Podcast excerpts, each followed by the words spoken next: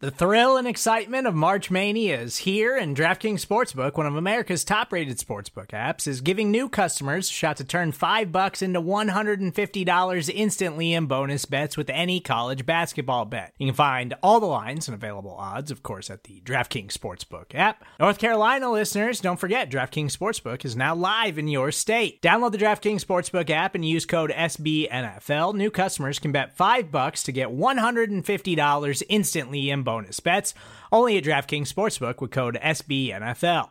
The crown is yours. Gambling problem? Call 1 800 Gambler or in West Virginia, visit www.1800Gambler.net. In New York, call 8778 HOPE NY or text HOPE NY. In Connecticut, help is available for problem gambling. Call 888 789 7777 or visit ccpg.org. Please play responsibly on behalf of Boot Hill Casino and Resort 21 plus age varies by jurisdiction. Void in Ontario. Bonus bets expire 168 hours after issuance. See DKNG.com slash B ball for eligibility, deposit restrictions, terms, and responsible gaming resources.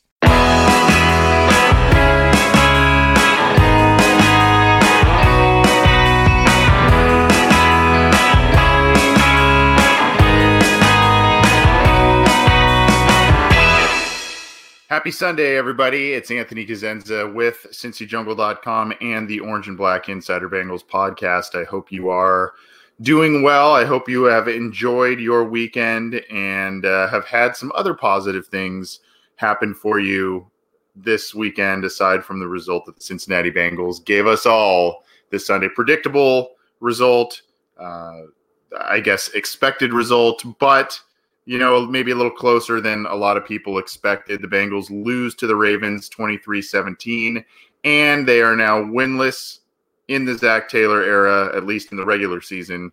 0 6. Things do not appear to be heading in a positive direction other than potentially getting AJ Green back, potentially getting Darqueze Dennard back, maybe Cordy Glenn, maybe Jonah Williams. We don't even know what's going on there, but uh, you know, it's. Uh, I, I, saw a comment right here. Uh, same old, same old from Derek Scott. Yeah, I mean that's that, that about sums up this year. That definitely sums up this week, and that's uh, really kind of all there is to the Cincinnati Bengals in 2019. It's just a lot of the same stuff, a lot of the same mistakes, a lot of the same issues, and it just keeps carrying over week to week. And it doesn't really matter who the opponent is. There's a lot to get to. I'm going to be trying to uh, take some of your questions and comments as well as dissect the game, what happened, what we saw, all of that. Uh, as it just ended here on Sunday afternoon. Again, I'm Anthony Cosenza. Thanks for joining us, whether it's on Cincy Jungle's Facebook page, uh, we're streaming live there, or on our Orange and Black Insider YouTube channel. So uh, both uh, the the you could join us either way there. We'll, when we do these reactions, when we do the listener questions, and when we do the Orange and Black Insider weekly episode, we uh, simultaneously stream between both those mediums. So thanks for joining us. However you may be joining us and or listening to the program listening to cincy jungle's materials. You can keep it to cincy jungle for all the news opinions analysis breaking news all that good stuff um, which there's uh, there's not there's uh, on one hand there's not a lot to talk about when you're 0 6 but there is a lot to talk about when you're 0 6 so let's get to it. I mean i guess we can uh, if, if we want to start off with some of the positives uh, there are some uh, Brandon Wilson was a guy who really was kind of the third kickoff return man for the Bengals this year. Uh, but because of an injury to Alex Erickson, because of an injury to Darius Phillips, he was now pressed into kickoff return duties. He had a couple of good returns last week. And then this week starts off the game with a 92 yard return, makes a couple of moves, takes it all the way uh, all the way to the house. And really, when when you're a struggling team, that's something you look for. You need that kind of spark to get a win, to get competitive in a game that maybe you're big underdogs in, which the Bengals were against Baltimore. Uh, so. I mean, that's those are the kind of plays you need to have as a struggling team. You need a big special teams play. You need a big turnover, a, a couple of calls that maybe go your way, whatever the case may be, to kind of get that positive momentum going. And it seemed as if the Bengals, at the very first play of the game, they had that going for them. Uh, unfortunately, they could not capitalize on anything the rest of the way. And even though this was a six point game, and hopefully you put some money down on the Bengals to cover the spread this week, because I kind of had a feeling personally they would at least cover the spread. Uh, it was it was I think twelve points at kickoff, so um, hopefully you, you put some money down on at least them to cover. But regardless, um, you know, there was a little bit deceiving. The score was a little bit deceiving. I mean, the Ravens they settled for field goals more often than not. Uh, they could have had some touchdowns. That, you know, they kind of stalled out in the middle parts of the game and uh, did not get enough did not get uh, enough momentum going throughout the rest of the game in order to uh, keep their foot on the pedal and uh, you know put the Bengals away and you know get get the win kind of early. The Bengals clawed their way back in, made some plays, and uh, made it a game late. But really, a deceiving score. You know, Cincinnati really didn't do much throughout most of the game. And then guess what? You know, they didn't score many points throughout the game. And then guess what? Last game, last drive of the game, they finally go, you know, kind of a little bit of a hurry up mode and they make some plays, get some points. Obviously, that's kind of similar to what happened last week against the Cardinals.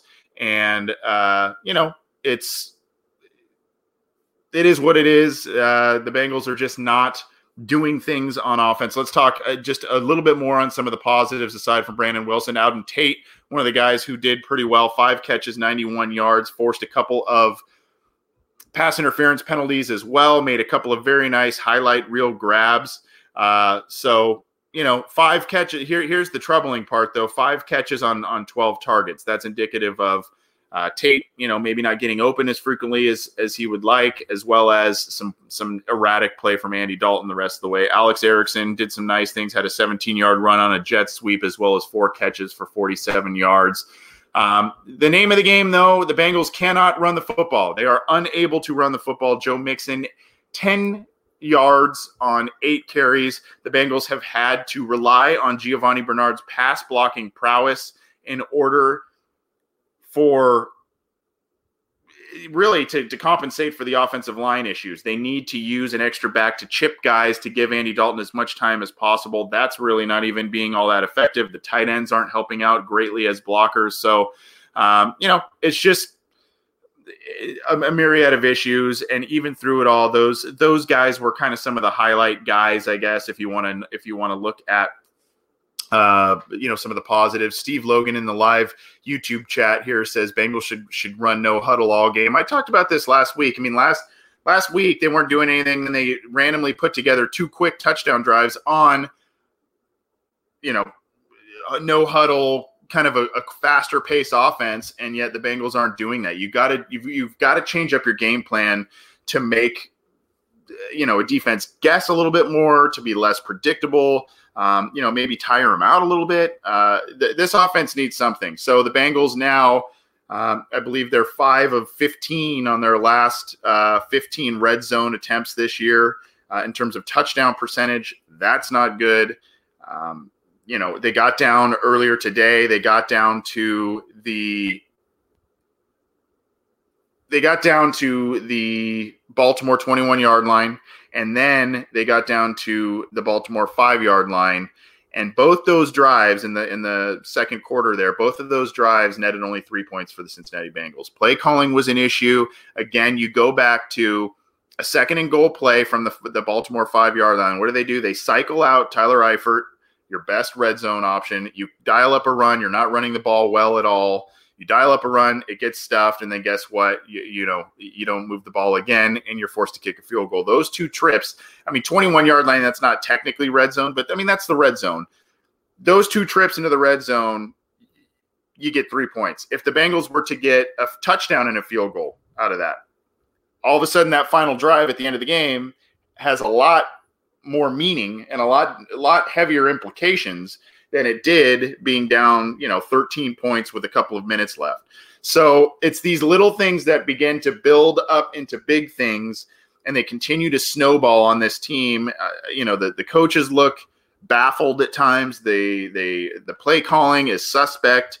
Um, you know, and, and unfortunately, when the offense is playing well, then the defense doesn't respond well when the offense doesn't do very well, the defense holds up, maybe limits the damage, limits the points, uh, only to be thrown back onto the field, uh, you know, with a quick three and out or you know a no point drive by the Bengals offense. So there's no gelling that you know things aren't clicking right at the same time for this team to get some momentum and get some of these wins. Now you look at of these six losses for the Bengals this year, four of them have been one possession games. So uh, you know, they had the two blowouts, one against the Steelers and one once another one against the 49ers, but four of them have been one possession games. So, uh, I, I, like I said, it's there's a little bit of a fool's gold thing going on with this score today, but I mean that that is a statistic to note. Uh, and hopefully that's something as we look to 2020, maybe even late 2019, that this team could potentially build upon in terms of positive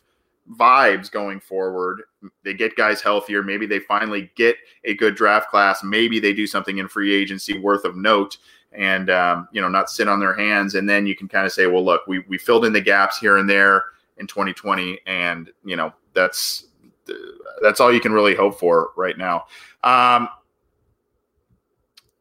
Edward King offense is very simple. I, I agree with that. Um, I, I, think that this is a really pedestrian offense, and it's not doing their quarterback any favors. Obviously, I think the protection, the lack of a run game, all of that stuff contributes to it. Andy Dalton today, 21 of 39, 235 yards, no touchdowns, one interception. He did have the running touchdown at the end of the game there.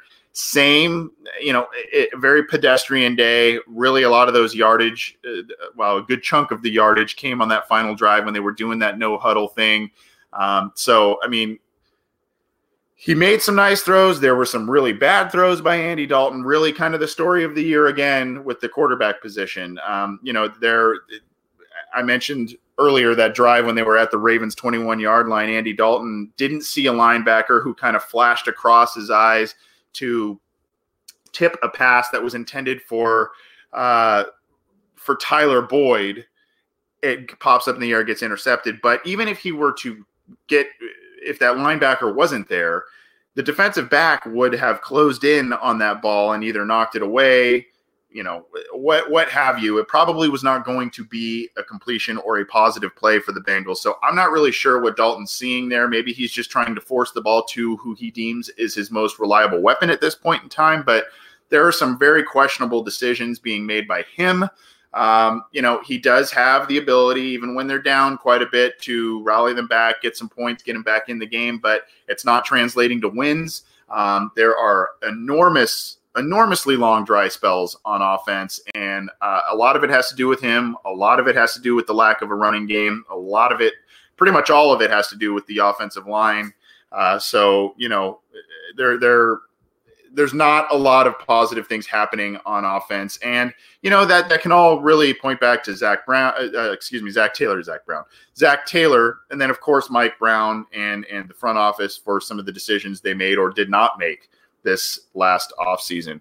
Uh, Sean Moore writes, "We all stuck with Dalton." Um, he's had no team to work with, uh, too many players out this year. Well, that, that that's the two sides of the argument, right? It's you have your quarterback, you've committed to him, and the Bengals have told us, openly told us that they think they can win now. They think they can win with Andy Dalton as their quarterback. If they remain healthy and the guys around him are healthy, they think that this staff, that quarterback, they, they at least they thought that going into this offseason, or they fed us that line this uh, this offseason that they think that, you know, this this is the crew that can get them to to be a championship level. Well, the injuries hit Injuries hit all the time. Uh, maybe not to the extent and to the star level players that, to, to other teams, but they happen. Um, and you have to have contingency plans in place. The Bengals do not because they're not active in outside free agency. They do not move up to get immediate impact players in the draft. I sound like I feel like I sound like a broken record by saying this. So, yes, the team has eroded around Dalton. The game plan has really not been great. And uh, you know, this whole thing is kind of a chicken or the egg thing, right? Are, is the injuries and effectiveness of the offensive line the producing the or limiting the play calling abilities of Zac Taylor because he's got to do something to he's got to design plays to get the ball out quickly to try and get uh, you know, rushing yards how he can, and really, you know, it, it kind of limits what he feels they can be effective at doing. Or, you know, ownership and all of that did not invest in the offensive line. They invested in the wrong guys on the offensive line. So, I mean, we can go round and round on on all this stuff, including with Dalton and you know where he's at right now. Right now, he's not playing very well. Um, you know, you can point at some statistics and it looks pretty good. There are other statistics, especially under the surface. Uh, if you listen to our podcast this week, we had Evan McPhillips from Pro Football Focus. He gave us some real eye-opening stats uh, in terms of Andy Dalton, in terms of uncatchable throws and per, rating with a clean pocket, all that kind of stuff, which were pretty low. Um, so unfortunately, there are metrics that kind of say Andy Dalton's not. He is the problem. Uh, there are other issues in terms of the roster eroding around him that points to him not being the problem. Truth be told, it's probably both.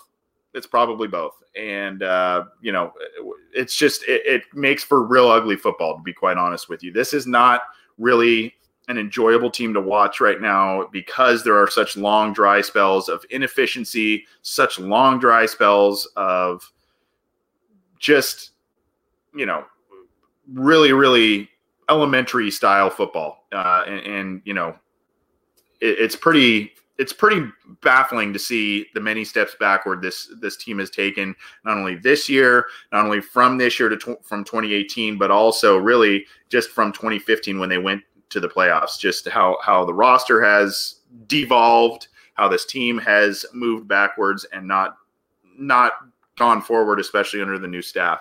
Um, Richard Fredette, Bengals and free agency equal Bengals plus free agency equals not happening. Look, I don't deny that. I, am not saying I'm not sitting here saying yes, they're going to be active in outside free agency next year. Yes, they're going going to move up in the draft next year and and get impact players. I'm not that na- that naive. I've watched this team for about 30 years. I, have seen how they operate. I've seen them in the better times, in the really bad times, and what we're currently witnessing right now. I'm putting that out there that that's what needs to be done in order for them to make their coach they need to set their coach up to be successful they need to set their quarterback up to be successful and they are not currently doing that by not being active in outside free agency, by not going up and getting immediate impact players, sacrificing a draft pick or two to move up to get some of these immediate impact players in a draft class. Right now, the Bengals, Germaine Pratt, I guess, kind of started today. Uh, but but I mean, really, outside of maybe that or Michael Jordan, basically they've had one starter of their entire draft class starting at a starting position in a given week. That's not very good. Now, that some could say, well, you don't want your a lot of your rookies starting because that usually, you know, that usually means you've got some good veteran core and all that. Well, this team's coming off of three straight losing seasons. They are 0 and 6 now. They need young, fresh talent to man spots and be effective. And even when those guys come in, they're not lighting the world on fire. They're not doing very much. So, um, you know, there are a lot of issues plaguing the Cincinnati Bengals right now.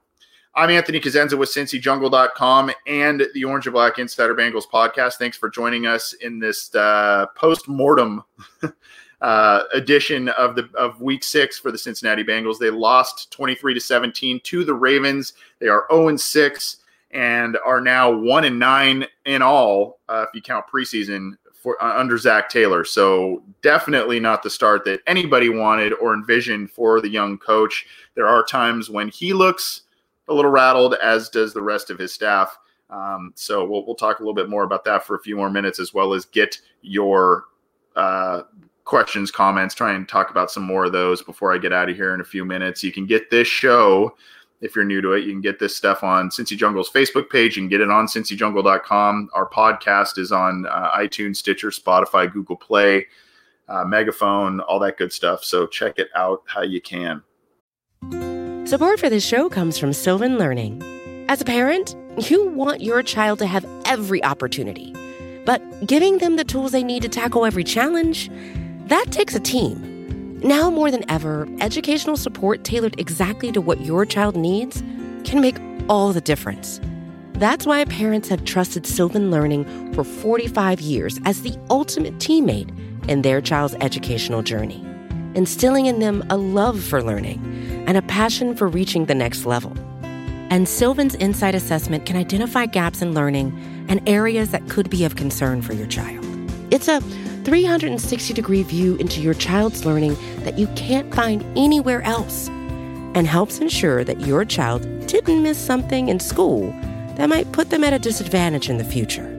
And right now, it's the best price of the year at $29. Go to sylvan29.com to learn more and get your child's assessment for only $29. That's S Y L V A N 29.com.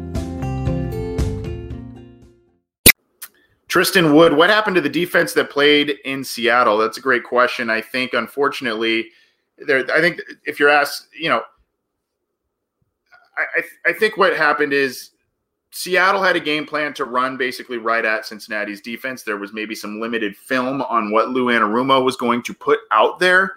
Uh, in ter- you know, in terms of scheme and, and what they're going to do, uh, Seattle employs more of a power running game where it's kind of north south, not so much widen things out. I think also, uh, you know, Bengals were healthier at that point. They had a good pass rush type of uh, rotation going in that game. So they, they did a lot of effective things in week one. I think they got exposed on some other levels. One week later, San Francisco spread them out wide, particularly in the run game and in the passing game, and they were completely overmatched, especially in the middle and back end areas of their defense. Uh, and I think teams have taken note. Now, it's gotten a little better since that game. Uh, then it took a big step backwards against Pittsburgh, but uh, you know, I think for the most part, they've kept the Bengals for what they have to work with, for what Lou Anarumo has to work with. They've kind of kept the Bengals in games. Um, you know, it's not like they're letting up 40 points a game, but, you know, they're one of the worst teams against the run. Their pass rush is extremely inconsistent. And quite frankly, there's been a lot of regression from some of their best players who are in the secondary Shawn Williams, Jessie Bates, William Jackson, Dre Kirkpatrick those guys have taken massive steps back. Uh, really, it kind of started last year uh, for for like guys like Jackson, but Bates and Williams had outstanding years last year, and then they have been non-existent this year. Uh, so I don't know if they're trying to overcompensate for the weaknesses in front of them at the linebacker position or what have you. But these are some of the things you're seeing as to why the Bengals have not been the same defense that they were against the Seahawks. And unfortunately, it's both good and bad that the Bengals put basically their best effort forward in Week One. Uh, it's it's good because it got them going on the right foot. It gave them some confidence, I think, but it's also bad because I mean they haven't played as well since, and you know you kind of uh, you know expect more after the after the week one, you know, you expect them to improve, and they haven't really showed that. Uh, you know, Eric von Herzenberg talks about the QB situation and uh, the Browns. Yeah, I believe the Browns. Before I was taking the air here, they looked like they were uh, set to lose against the Seahawks, so they are looking to fall to two and four.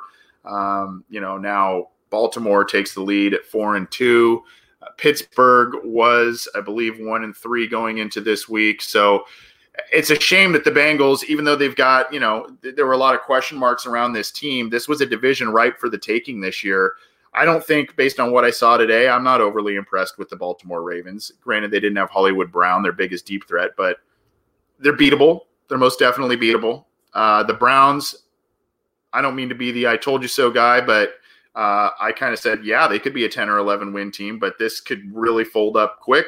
This could implode on them quickly. New coaching staff, potentially overhyped quarterback, a lot of egos, a lot of undeserved attention, and now here they are. They're two and four. Uh, so you know, and then you've got Cincinnati who's zero and six. Um, you know, this was a division that should have been ripe for the taking for a team that uh, you know hope was hoping to head in the right direction, and they have completely gone backwards. And uh, you know, I don't i there's not a lot of answers going forward other than guys coming back from injury, and uh, hopefully that the, t- the the coaches get some more experience under their belt as play callers, game managers, because some of those are are issues.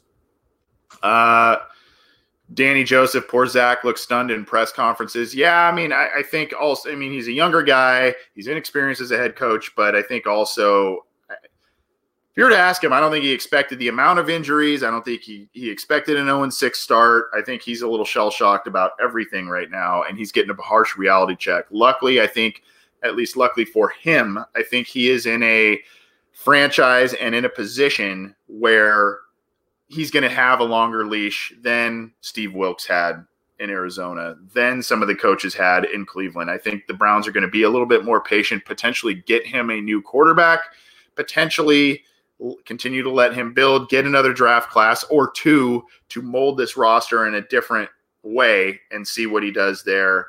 Um, I, you know, even though I have not been impressed, overly impressed with Zac Taylor since week one, I do think he needs to get a fair shake. I, I do think it's too early to kind of cut the cord as much as you know the knee jerk reactionist in me would like to do that.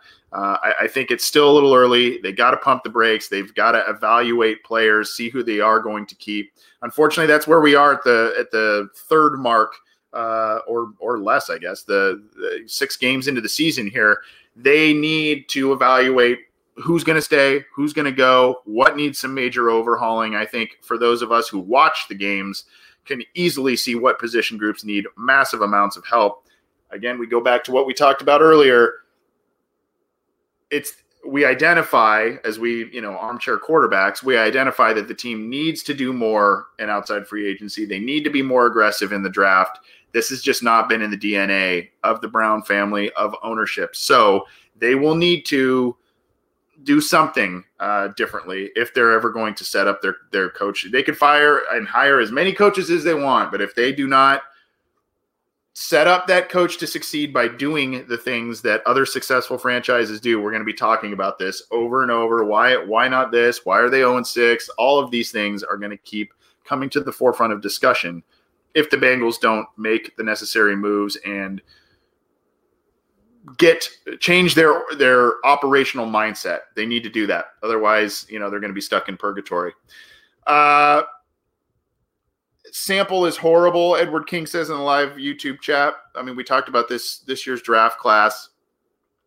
Uh, I wouldn't say he's horrible. Uh, I just don't know if they are using him effect. I mean, I saw him today. He had like one nice block. I think he had a catch. Big deal. Um, my my thing is this. You know, I go back to Zac Taylor, the play caller, right? You're you're decimated at wide receiver. Absolutely decimated at wide receiver. You're struggling in the red zone. Why would you not focus on using the tight ends a bunch? You paid a bunch of money to CJ Uzomah. You paid another contract to Tyler Eifert. You drafted Drew Sample in the second round. Why, with no AJ Green, no John Ross, a lot of inexperience out there at wide receiver, the running game's not working. Why would you not have two tight end sets at least all the time. Why would you not try Drew Sample at an in an H back role to potentially help the run game a little bit if you liked his blocking so much? Why are some of these things not being tried? Is it just you know Zac Taylor and Brian Callahan and company have this system that they want to run and they're going to stick to it regardless, um, or are they in over their head? Is it both? I, I I think it's a little bit of both, if you're asking me. But uh, I, you know, I don't, I, I don't know what it is more of. But to, I would, I would put those tight ends out there all the time. Feed them the ball. They're athletic. They're gifted. They can catch the ball. Uh, granted, we don't know so much on that front with Sample, but we know that about Eifert. We know that about Uzomah. use those guys in the red zone to convert touchdowns instead of kicking field goals or turning the ball over. Get those mismatches that you need in that short area to get the ball into the end zone. I don't know why the Bengals are underutilizing their tight ends, especially when you paid them a lot of money and or used high draft capital to bolster that position. It just doesn't really make sense. Uh, it doesn't really make sense to me. Uh, we're going to get out of here in just a couple of minutes. Thanks for joining us here. I know it's uh, sometimes sometimes it's great to talk about this stuff, kind of a therapy session after the game. Sometimes it's just super annoying to talk about all the mistakes and question all the decisions. I understand that, but I appreciate you guys joining me, letting me vent a bit. and uh, talking about the Bengals and their own six start as they fell to the Ravens in week six, 17 to 23. Um, looking at, uh, yeah, George A. Johnson, uh, this coach looks lost out there as a play caller. This team looks, Chris Reisner says this team looks as bad as the David Klingler days. This, there are times uh, that I, I see a lot of mid 90s in this team. And uh, I, I, see that with the inability to run the football. I see that with some potential star players wasting some critical years of their career, whether it's via injury, ineffectiveness, letting the roster just get decimated around them. I'm particularly pointing at Joe Mixon, AJ Green, and and others. Um, they're, they're just not setting up. They're not setting themselves up to be successful as a team. Uh, and that's that's what's upsetting. You know, if if the Bengals went into this season and they, you know, they came off a, a doldrums of a of an end of an era with Marvin Lewis, and they say, you know, we're hitting the reset button. We're bringing in Zac Taylor. We're bringing in a fresh new coaching staff, and here's what we're going to do. We're going to let him do whatever he wants in the draft, move up, back, whatever, get those impact guys. We're going to give him a few mid to high tier pieces on uh, in free agency, and we're going to let this ride. We're going to get we're going to commit to Zac Taylor. We're going to commit to this coaching change, and if it doesn't work, then you know what? We did it his way. We have done it our way. If doing it his way and and you know making these other aggressive moves doesn't work out, then you can go back to doing it your way. What do you have to lose except for a little bit more money? Really? I mean, eh, you're, you're not you're not going to lose really any more games than you already are. So that's what I don't understand. It's just a, a real uh, narrow-minded, a real obstinate way of thinking and, and operating your franchise. You know, I, I, I thought today about you know I'm looking at the Bengals defense, not really getting after Lamar Jackson. I mean, they they had a few pressures. I think they had a sack. Uh, you know, they're trying to contain the defense. I remember a time when they flirted with potentially bringing in Gerald McCoy this this offseason. Um, didn't do that. Uh, you know, they they supposedly flirted with the, the kid at, who's on Tampa Bay, Shaq Barrett, who's having a heck of a year on defense as an edge rusher, kind of a tweener linebacker, defensive end guy, a real fun player that could have been effective on this team. No, they sat they sat around and said we're gonna we're gonna bring back Carl Lawson, who by the way I don't think has a sack this year. Uh, we're gonna we're gonna ride with Sam Hubbard. We're gonna ride with Carlos Dunlap, who's now in his tenth or eleventh year, was out on Sunday. It's just why not make the commitment?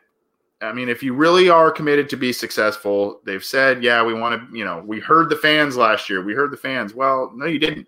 Um, you, you thought this coaching thing would be the cure all. You didn't invest more in the scouting staff. You didn't invest more in the medical staff. You, you, you brought in new trainers, but guys are still getting hurt and going on IR left and right. So I don't know why you wouldn't go through a with a fine tooth comb some of these areas and and really try and scrutinize and make your team really try and make your team be one of the preeminent franchises in the NFL. I, I just I don't understand that mindset as a business owner, um, and instead we're stuck with 0 and 6. We're stuck with looking at a fourth straight losing season despite who the head coach is. And um, you know, it's pretty embarrassing. A lot of the a lot of the performances could be coined as embarrassing. And uh, you know, as Chris Risner said in the in the live Facebook chat, it looks looks like the David Klingler days. I mean that that was embarrassing. They were a laughing stock. They were a punchline on late night TV. Some of you are too young to remember this. They were a punchline on late night TV. They were a punchline across the league. Marvin Lewis brought him back to a reputable team, but they still you know had their issues and now they, they seem to be falling backwards into you know something that happened 20 20 25 years ago. So hopefully that's not the case. Hopefully they have the right guy. They just commit the resources that are needed to be committed in order for this team to turn things around.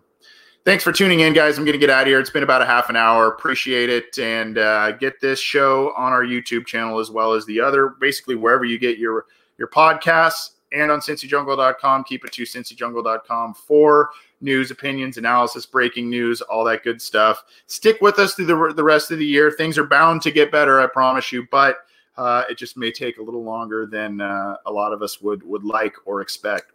We'll see you next time.